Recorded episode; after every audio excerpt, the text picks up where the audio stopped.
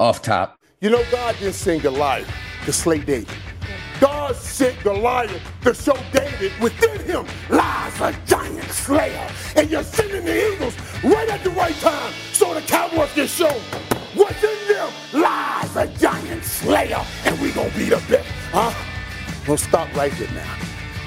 Every time I get an opportunity to do a Michael Irvin, I'm gonna jump on it. When you get the game, you got to win. No, they don't need no Dak Prescott because the, the bananas went bad early in the season, but they took them nasty manners, they made it into banana bread. Banana bread. Dan Graziano's, what you got to say about what's happening out here? Okay. Or is it you, Jeff Sunday? I don't know who it's gonna be, but it ain't me. What you need in a big game like this is a playmaker. That's what they call me, Michael Jerome Irvin. They don't call me to play Hoper. They don't call me to play Wisher. What they call me, Mike, the playmaker. But I'ma calm down. That's a little too much excitement for the morning. Getting hot, sweaty. Being Dominique Foxworth ain't no fun. But being Michael Irvin is a damn good time.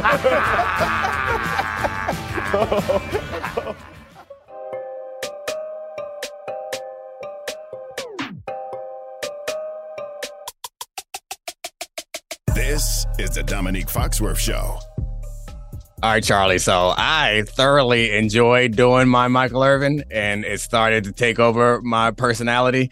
And that I'm walking around the street just thinking of funny things that that Mike would say, and and uh, now sometimes the Michael Irvin laugh sneaks into my regular laugh, but I'm also a little nervous because now we have each other's number, and he hasn't reacted to like the impersonation because it's on social media and he has my number. He hasn't reacted to it. Like I feel like you gotta be like, hey, that's funny, or or something, or like like the tweet because I like added him and I'm not getting any of that. And no, no, no, no, no. You would do the exact same thing. This is this is where you're. No, I wouldn't. Yes, you would. You would make it as uncomfortable as possible. And if you were Michael Irvin, you'd be making Dominique Foxworth sit there in silence and feel uncomfortable as though you were mad about it, even though you didn't care at all. He's so fun though. Like I, I was joking saying that being him is more fun than being me, but it's not a joke. Like it is so much more fun.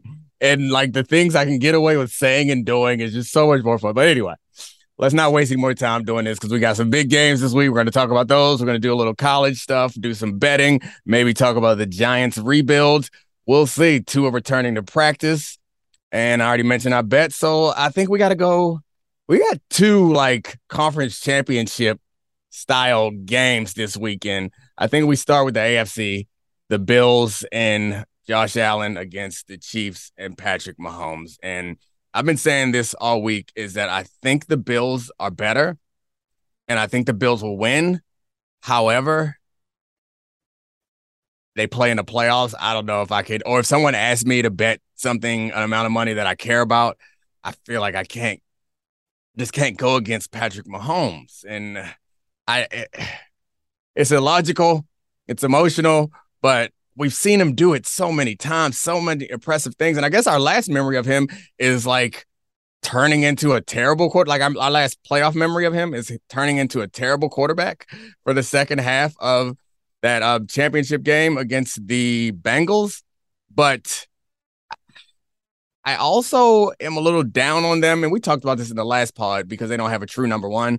And I think the difference between them and the Bills is the Bills have potentially two true number ones. I guess I don't know exactly how good Gabe Davis is because he's come up in a world where Stefon Diggs is the actual number one, but he's really good also. He's making really incredible big plays in tough situations. So the Bills are the better team and I just I, I I'm gonna pick them to win this week, but when they meet in the playoffs, which feels inevitable, I don't know if I can do that. What do you think? Okay, so this one's fascinating to me because, well, obviously it's fascinating because it's the matchup of the two best teams in the NFL. But beyond that, I think it's really interesting how our public perception has totally shifted on these teams. And I say that because the Bills are two and a half point road favorites in this game. And they opened as two point favorites. So people are betting the Bills up on the road in Kansas City. And that's pretty indicative that we now trust Josh Allen, the regular season quarterback, as much or more than we trust Patrick Mahomes. And I don't really think that's wrong. The Bills are operating as like a, at this point, statistically, as like one of the top five offenses we've ever seen. But I don't really think that's what separates them from the Chiefs right now. Like, yeah, they're awesome, but the Chiefs are also number one in EPA um, offensively, and basically, I think the defense uh, the defense is the separating factor in this game. You think it's the receivers? I think it's the Bills have one of the best defenses in the NFL. Yeah, that's fair. Um, and even down one of their like superstar safeties, their defense is still really good. They take we talked about this before how they take the pressure off of their corners because that's where they're inexperienced, at least until they get Tre'Davious White back, who's a really great corner, which then this team gets even better. And they have a closer. And we talk about like I think the Ravens are the best example of a team that was built in a complementary faction fashion, like not this year necessarily, but when the Ravens were at their peak, they were a great running team and they complemented those running attacks with deep shots. And then they complemented it with an aggressive defense on the other side. And they complemented each other so well. And I think the Bills, the way they are built right now, with such a high powered offense that's going to strike fast and get up early, and then have two safeties because you really have to put pressure on your corners when you're trailing or when you need an extra body to stop the run. Those sorts of things is when you have to add someone to the box or when you have to blitz. You put pressure on the corners. But their best players on defense were their safeties. At least one of them is still there. And they play a lot of too high, which allows the safeties to make up for coverage mistakes. Uh, and they also have a great pass rush, which again, if you have the lead, you force people to be one dimensional, and that dimension is going to be passing, and they get after people. So it'll be interesting to see what they do or how they play in games if they. I guess we've seen them in situations where they didn't have the lead the whole time. They had a kind of miraculous comeback against um, the Ravens, and they lost to the Dolphins. But uh, the way this team is built, I feel really strongly about how they're going to play. But one of the things we saw in the Raiders Chiefs game is we saw Davante Adams attract so much coverage that there was no one in the box to stop the run. The Bills can do the same thing with their weapons, but the Bills can't run the ball, which doesn't make sense. Except for except for Josh. Yeah, except for Josh.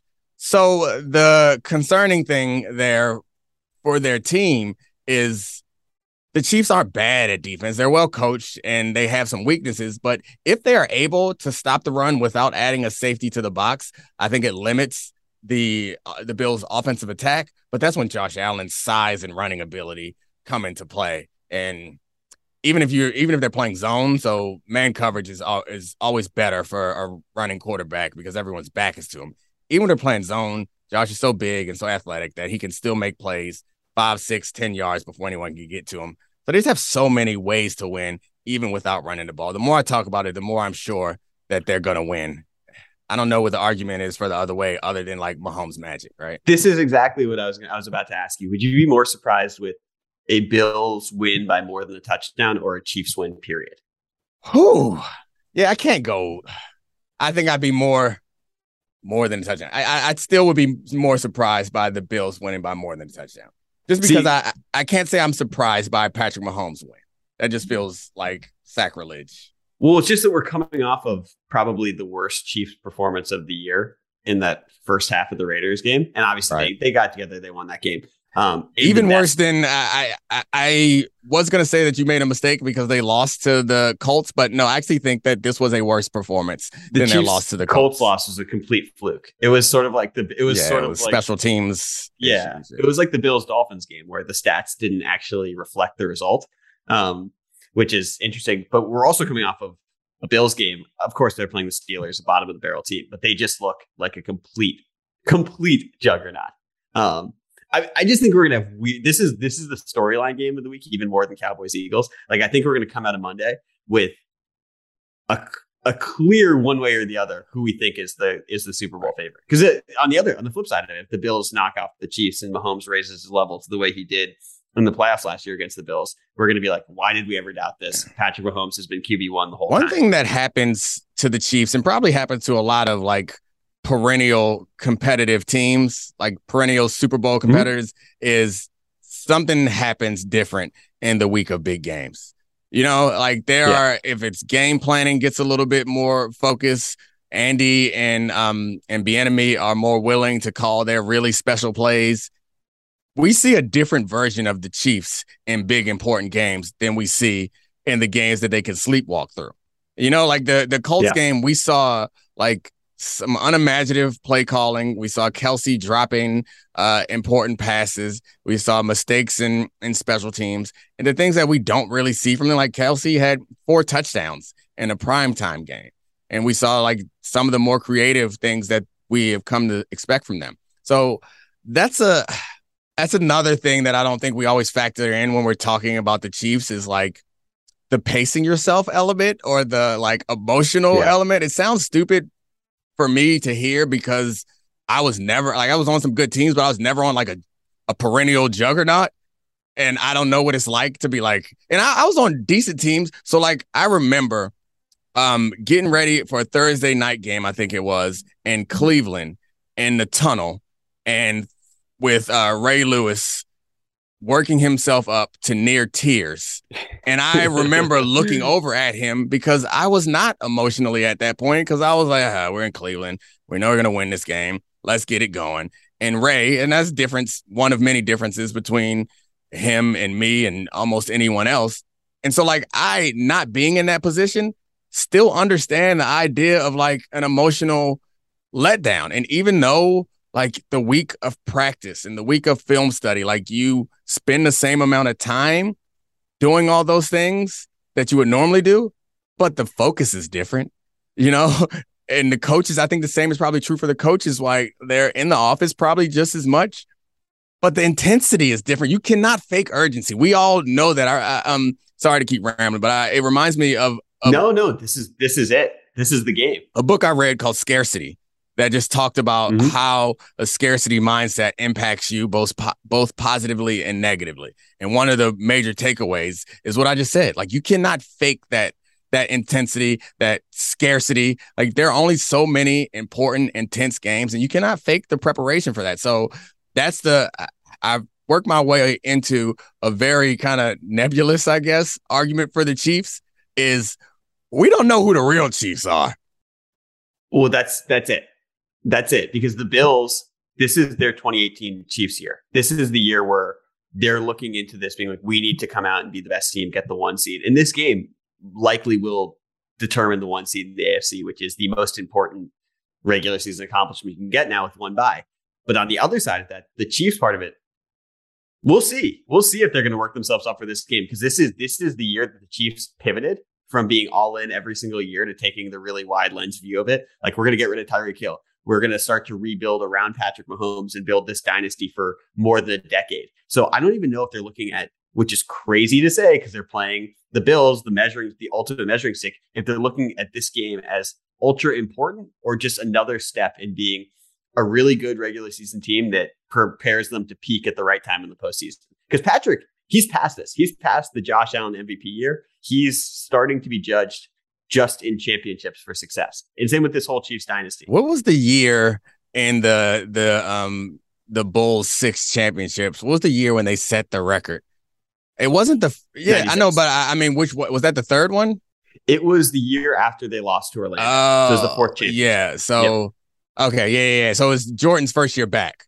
Well, I mean, he came back. Yeah, he came back midway through. It's his first year back, and yeah, and there's yeah. something to be said for that. you know, like that's the reason why it was like, all right, we got a point to prove, and the same thing could be said yeah. for the Warriors' crazy uh, 73 win season. What happened the year before that in the Warriors? Did they lose the championship? Uh, no, they won the. They lost the 70. They they oh, won. So they're they, weirdos. They won in 15.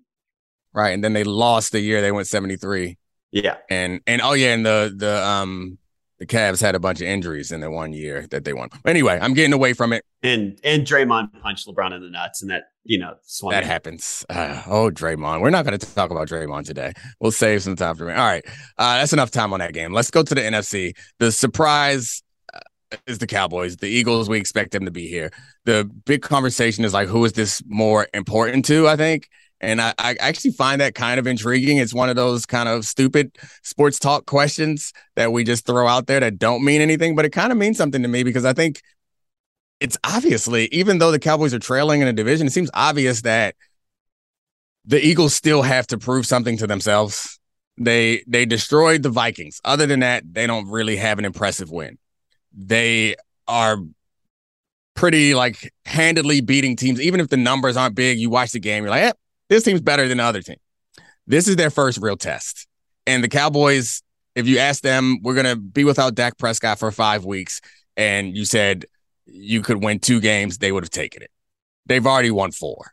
So I think there's very little pressure on them in this particular game. But the Eagles, I think there's a lot of pressure to see their O line as dominant as they've been, how they can hold up against this Cowboys D defensive line, and uh, if they can make.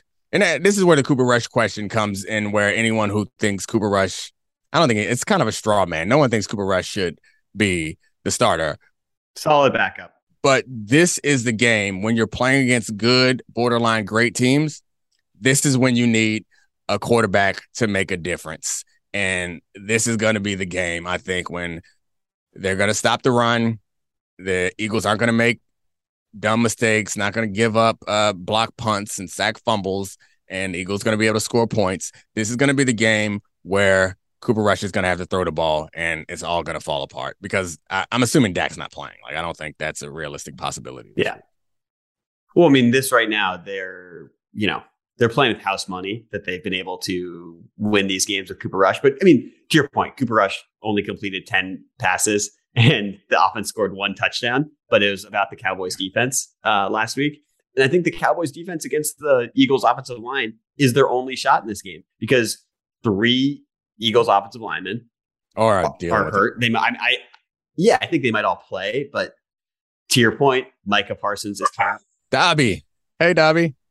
Uh, to your point, Micah Parsons is terrifying, and um, yeah, I mean the event, the Eagles' uh, offensive line is banged up, and the Cowboys' defense is terrifying, led by Micah Parsons. And what's interesting there is we have seen pretty unprecedented growth from Jalen Hurts. Um, and I expect that to continue, but this is a real measuring stick game. It's a say what you want. It's a divisional game for the Eagles. It's really important to them.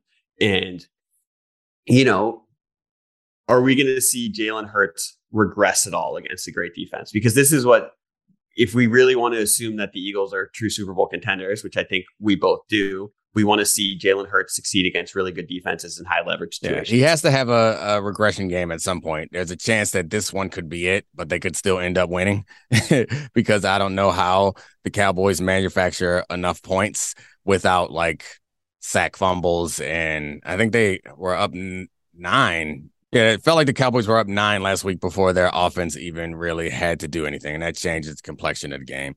And they ran the hell out of the ball, uh, which I don't see happening against this Eagles front. So this game is going to be really fun to watch and more exciting to talk about afterwards. But I don't think there's anything else to touch on before the game, and unless you got something. The only thing I think we'll see is really to your point, I think we might see holes in this Cowboys offense. Um, you know, the Eagles are super complete and their defensive line has like a really high pass rush win rate, and that could be really bad for Cooper Kupp. And if they take away, or sorry, Cooper, Cooper Rush, and if they take away the easy things for the um, for the Cowboys, whether it's running the ball or the short passing game, it might look. This is one of those games where it might look it might look pretty ugly for the uh, Cowboys offense. It could happen. They better slow it down and try to get that clock running. All right, let's go to college. So I'm a I'm a big game college fan at this point. Like I watch Maryland games and I watch big important games, and this Tennessee Alabama game feels like one of those big important games. It also feels like it could be the well, I guess I was going to say the decider for the Heisman Trophy, but I think uh, Bryce Young is probably out of the Heisman Heisman Trophy race right now because he missed so much. But uh, what about this game has you intrigued? Oh my God, this is I'm with you. I'm I'm a I'm a big game hunter when it comes to college football.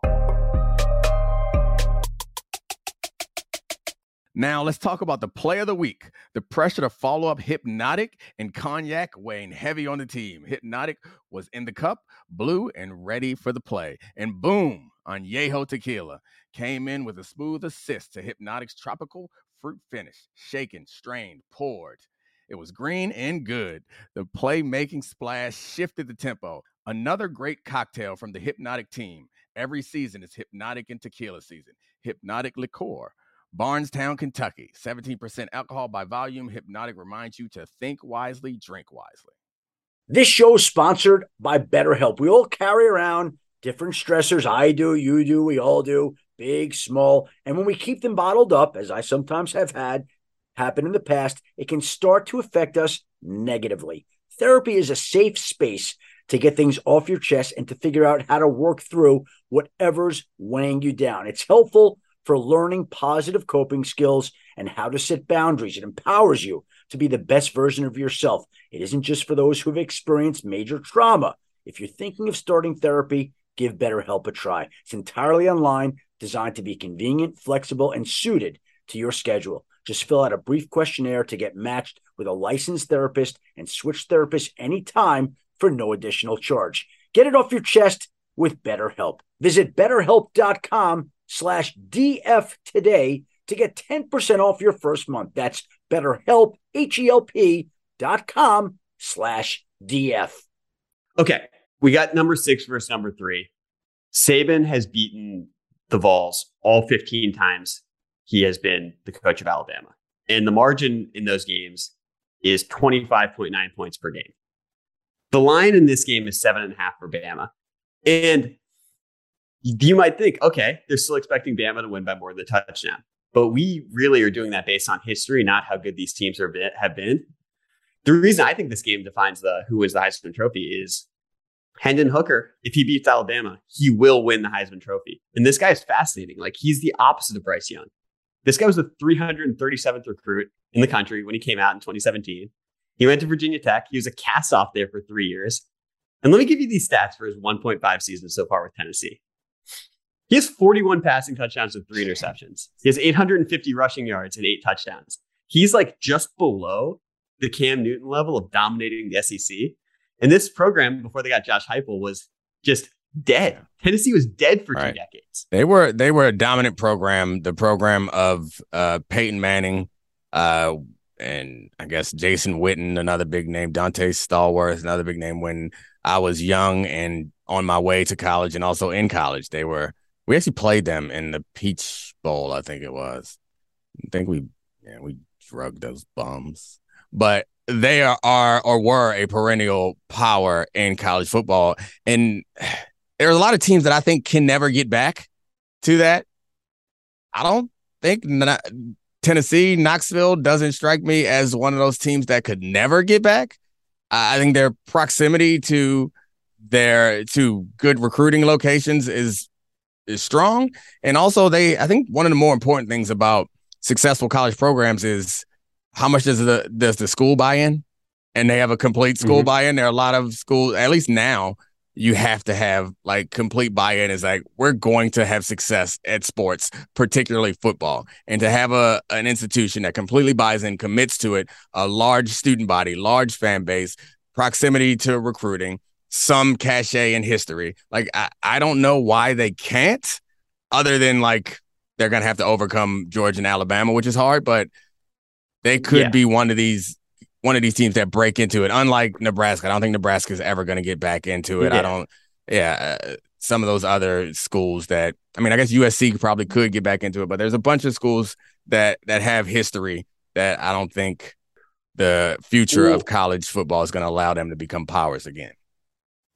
I think okay, so we've seen three SEC teams at the top before, like whether it's you know an, an LSU or Florida in that top tier, along with Alabama and Georgia, or mm. you know rotate whoever you want. Uh, I think Tennessee's pretty much going to get there. I think the fact that they have Josh Heupel, they basically are playing a spread offense for the first time, um, and it's not your point about recruiting. That's happening. Yeah. They have a quarterback coming in who a lot of people think was better than Arch Manning and I want to get this right. He has, I think, the highest NIL deal of high school uh, quarterback recruits. He has an eight million dollar. Um, yeah, his Nico. Yeah, I, I remember when that story. Yeah, I mean, I. I don't, I, I don't know. I, people that I know in college sports say that that eight million dollars is a lie. But either way, the point is he's a big time major yeah. recruit. that I'm sure is if they if they're reporting eight million, he's at least getting uh over one. And if they're reporting Yeah. eight million, he's talented. So you're right. Yeah, they are on their way. They have a guy who's gonna who could win the Heisman this year, and a guy coming in who may be the best prospect in um college and better than Arch. Like my understanding is Arch is not that great. Like he's good, but he's not great. Really, really polished. Maybe not that Oh, talented. Yeah, We'll see. We'll des- definitely see. All right, I'm a little bit trepidatious about rushing Bryce Young back, and I mean, I guess it's not. I'm not even trepidatious about rushing Bryce Young back for this uh, big game against Tennessee. I'm trepidatious about letting him play at all for the rest of the season. And uh, I know that seems absurd to everyone. I know if I were on the team, even if I was Bryce Young, I'd probably think that was crazy. But he's coming off a so- shoulder injury, and uh, we have Tua to look at as like a a former like Heisman level superstar, inevitable number one overall pick quarterback to look at, and his injury history at Alabama, uh, kind of devaluing him. Uh, he went from being the like presumed number one overall pick to I think the Dolphins got him at five, and then it's plagued him for the rest of his career. And he's a smaller quarterback. Bryce Young also a smaller quarterback. So I don't know. I I I get the team stuff. I get wanting to win. I get all that stuff, but I just hate the idea of of college players coming back and putting their like careers and livelihood at risk um for games that like I mean I know they matter to them but kind of don't matter that much in the long run. Like we're not going to define Bryce Young by how this game goes. We'll define him by like championships in college and also his NFL career. So like I I, I hope they let him chill for at least another week. Well, that's it. It's the fact that Bryce Young hasn't won a national championship. He won a Heisman Trophy. He's an Alabama legend. He's probably a top two pick, assuming he doesn't have a massive shoulder injury. Um, but to your point, you know, the shadow of Tua comes all over this situation. This guy came back from two injuries way too early at Alabama uh, to try and win national championships, to try and win a Heisman Trophy. And that changed him from this aggressive, creative thrower with a lot of arm talent to someone at his best now as someone we're thinking of as a supercharged game manager in the NFL. Um, but this has been sort of, I think if you look at like a pockmark on Nick Saban's resume at Alabama, it's that he is trying to win championships, not necessarily prepare guys for the NFL. And you could look at me and say, how do you say that? There are all these guys drafted in the first round. And what I would push back with is Dylan Moses, who blew out his knee and came back to Alabama and was a top recruit who would have been a first round pick who never ended up really playing in the NFL. I would look at, you know, say he's an all pro, but Jonathan Allen came in with a completely busted up shoulder for Washington. Uh, Derrick Henry, who's succeeded. There was all of these questions about the unprecedented workload he got his last year at Alabama. Um, just the, the list goes on and on of guys who have been beat up by playing in such high leverage situations and putting Alabama football first. And to see that with a high profile quarterback like Bryce Young is a little bit uncomfortable because, yeah, he has NIL money, but he doesn't have his second quarterback extension money. Um, and to me, the interesting part is that just shows how big of a game this is, too. If he comes back for this, it shows that they're taking Tennessee seriously. Yeah, man, I, I think you're probably right. I think he will probably come back. Um, yeah, when you're at, at that level, there's not much you can do to improve your stock. Like it's it's just all downhill, which is the it's the dilemma for a lot of professional sports, which college qualifies as professional sports, is the conflict between uh, business and winning, and they don't always align. Those things are not always consistent, and at least in this case, they're at odds. Because, like I said, there's not much more he can gain. I I don't think he can impact his draft status until he does combine and private workouts. That's the only way he can impact his draft status going forward. I mean, he's already won a Heisman. So like if he balls out in this game against Tennessee, they're not gonna put him even higher. So yeah, that's it for for Bryce. We'll see what happens in this game. But I mean, obviously we root for health for everyone in every game, but certainly for him in this one. I got one more thing for you on this, and this is both coaching and also talent. Um, we see Bama just blow teams out because they just dominate the trenches. And Bama has probably the best overall player in college football, and Will Anderson on the defensive line. Um, but the fascinating thing about this game is Tennessee's offensive line and how dominant they have been. They're not allowing pressure for Hendon Hooker, but also they are so dominant in goal to go situations. This is a stat I got from 538 that Tennessee has reached goal to go on 17 drives this season. They've scored a touchdown on every single one of them. Every single one of them. That's like, so if they are actually able to compete with Alabama in the trenches, this will be a close game. This will be a good Yeah, football game. competing with Alabama in the trenches is, I mean, Will Anderson's obviously obviously a very special linebacker, but I think your point about the the trenches always kind of feel like it differentiates the great college teams from the good college teams. It's a lot easier to find a six foot super athlete, like there are a lot of them, relative to uh six five, 300 pounds super athletes. And Alabama and Georgia seem like they have that market cornered, but I can't wait to this game to watch this game so we can talk about it when we uh, get back. Me, you got any interest in going to a returning practice? I feel like there's nothing to talk about there. He's coming back. Is we'll see. Uh, do you want to see him play again this year? I, I guess that's the one question I have. Is I kind of, I mean, I want him to do what he wants to do, but I kind of Yeah. don't want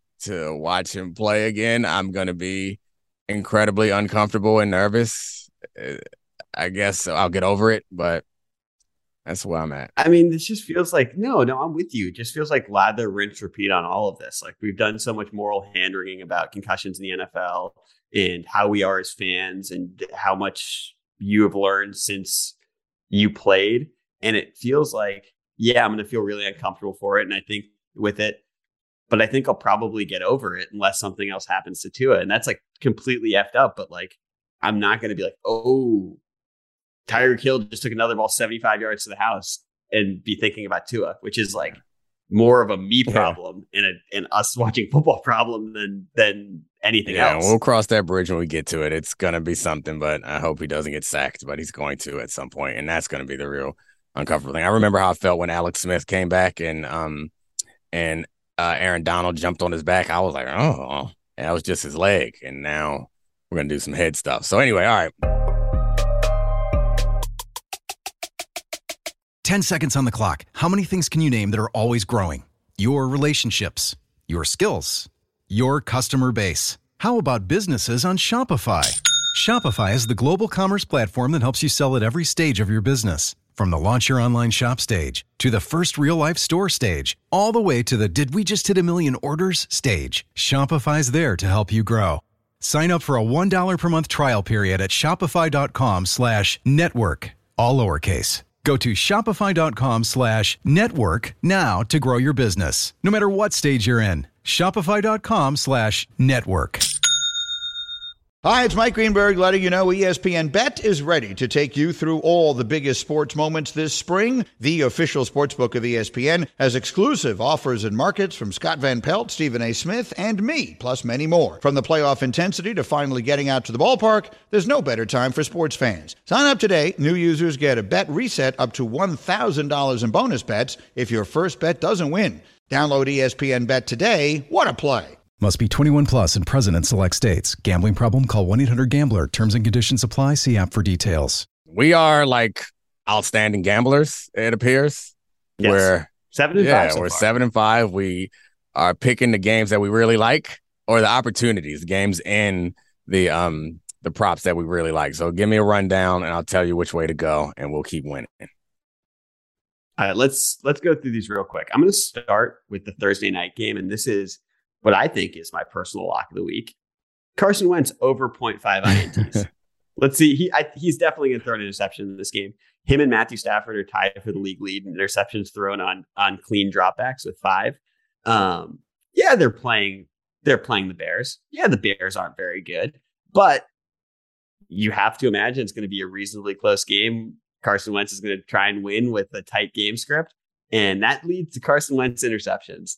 And this is coming off of a week where Ron Rivera ethered Carson Wentz for what's holding back the team.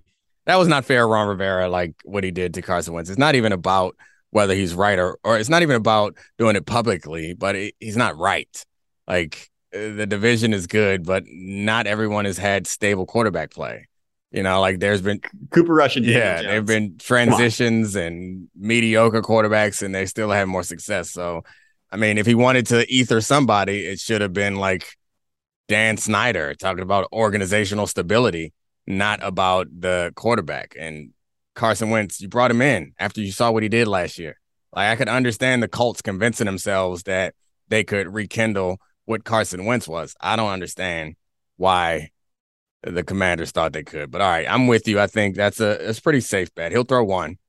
Uh what else you got? Next one I got is Jaguars plus 2.5 at the Colts. So two and a half point dogs. I think the Colts are trash. Um, I think the Jaguars two weeks ago, we thought we are going to win the AFC South, and we've had two Trevor Lawrence games in a row that I think you could either look at them and say they're uncharacteristic based on what we saw at the beginning of the season, or they're characteristic based on what we saw last year when Urban Bleeping Meyer was their coach. And I just think they're a better team. And I think these points are refre- reflecting history of what we look at these teams, not what's actually going on. Yeah, the Colts have not been impressive even in their wins. I think I'm with you. I, I want to disagree with you and then be right, but I'm I'm with you here. Yeah, this is a Jaguars opportunity because they've come off some bad weeks. People think they stink, which maybe they do. I think more than them being stinky is they're inconsistent and they're yeah. maybe due for a spike. And I like their quarterback better than the other quarterback and their defensive and their defense also. All right, yeah, I'm with you. All right, Yeah. Give- be Plus, yeah plus. two. Yeah, they they just gotta they don't even have to win. See, I know about betting. Uh, next one I got, yeah, we're getting there. The next one I got too is Patriots plus 2.5 at the Browns. Bailey Bailey Zappe. Zappe's balling. Are we all in? Yeah, he's been playing well. He's been just competent enough. And when you have just competent enough quarterback play, that's when Bill Belichick arrives. And he seems to always beat the Browns who fired him. People have pointed this out online. And the Browns are still starting Jacoby Brissett, and they're a really good team around Jacoby Brissett. But I'm going to lean on the infrastructure of Bill Belichick here. But I mean, I think that's I got a little bit of a hesitation there because Bill Yeah. Belichick has not been the Bill. I mean, I guess very immediately recently they've been much better coach, but they haven't been in the last few years, I would think. But I'm going to trust you on this one. We'll go with um Pats over Browns because we get the points. I like it. Two and a half at the Browns too. That's we're just banking on Bill Belichick being still harboring animosity for the Browns and go with that. All right, last one. Last one. All right. Last one. Bucks Steelers under 44 Oh. points. Uh, you know, the Steelers are bad. Kenny Pickett's in a quarterback. They scored three points against the Bills last week. Um, you know, say what you want about how that game started and how it played out and how it was impossible for them to come back. But the Bucks also have an incredible defense. And the Bucks also have a much worse offense than the Buffalo Bills. And I just don't think this game is going to be that close to 44 points. I mean, would you be would you be shocked if this one was like a 27 to 7 game or 27 to 6 I'd be game? shocked if it wasn't. Yeah, I'm all over this. Yeah. I think this is uh, this is easy money. So we're seven and five right now. Let's get ready to go. What's that? Four games. We'll go eleven and five this Mhm. week. I can't wait. We're jumping up. Good stuff, Charlie. All right, Charlie. I appreciate it. It's been another fun week. I can't wait to see you next week. Thank you, Christina. Thank you, Sarah and Addie. Appreciate everybody for your support, and thank you guys for listening. Thank you all. Listen to the Debatable Podcast and watch on YouTube, Twitter, or wherever you watch ESPN streaming shows. Who told you you could get a plug? This is the Dominique Foxworth Show.